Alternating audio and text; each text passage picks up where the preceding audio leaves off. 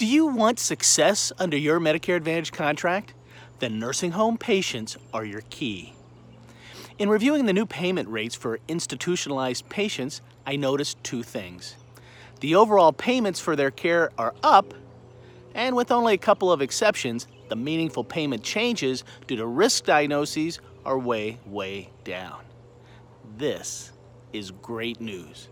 If you want to excel, your tactic is to collect as many nursing home patients in your panel as you can and take good care of them. You don't even have to sweat much about risk coding.